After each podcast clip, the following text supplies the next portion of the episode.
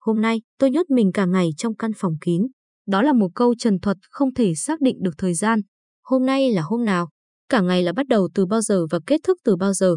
Thậm chí, đến không gian cũng không thể xác định. Căn phòng kín đến mức độ nào? Một căn hộ 5 mét vuông cũng có thể gọi là kín, một tòa biệt thự cũng là một cấu trúc đóng kín, một đô thị cũng có tính khép kín và ngay cả thế giới mênh mông ngoài kia cũng là những bức tường vô hình giam hãm chúng ta.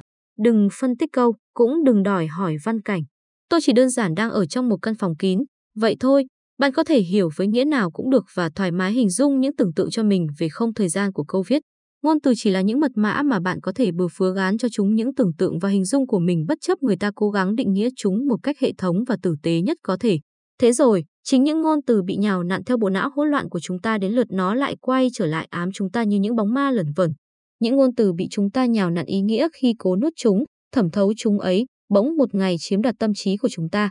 Chúng nén các ham muốn, nỗi sợ hãi, sự bần tiện, lòng ghen tức, sự độc ác trong ta thành những khái niệm được đánh bóng mỹ miều như tình yêu, lý tưởng, sự thấu cảm, khai sáng, từ thiện VV và đến khi gặp cơ hội.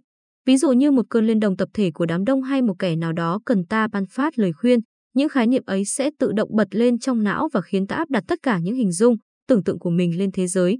Giả sử, khái niệm thấu cảm được một đám đông sử dụng, thế nhưng người A hiểu về thấu cảm khác người B và có thể rất khác tất cả những người khác. Mỗi người hiểu từ thấu cảm theo một nghĩa khác nhau vậy thì bên nào sẽ là kẻ được lợi? Chẳng phải là khái niệm thấu cảm ở dạng từ ngữ vô nghĩa là thứ được lợi ư? Càng tranh cãi, càng ca ngợi, khái niệm ấy càng giống một câu thần chú được lặp đi lặp lại. Mọi thần chú cứ phải vô nghĩa mới có độ lan truyền lớn.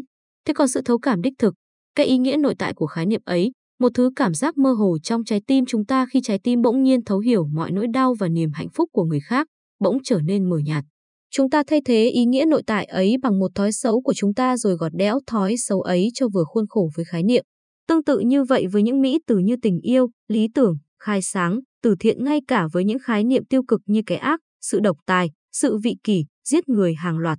Khủng bố chúng đều là những ngôn từ chứa đựng lời nguyền rủa, một tương lai tồi tệ mà điều xấu xa trong chúng ta giàn dựng nên để tiêu diệt những điều hay những kẻ mà ta không ưa hay ghét bỏ. Càng sử dụng những ngôn từ mà chúng ta chưa có trải nghiệm, ta càng có xu hướng mạo hóa chúng. Càng mạo hóa chúng, ta càng đồng nhất ta với cái lốt nhân cách giả dối mà chúng ta đã xây dựng nên để chúng ta có thể sinh tồn trong xã hội.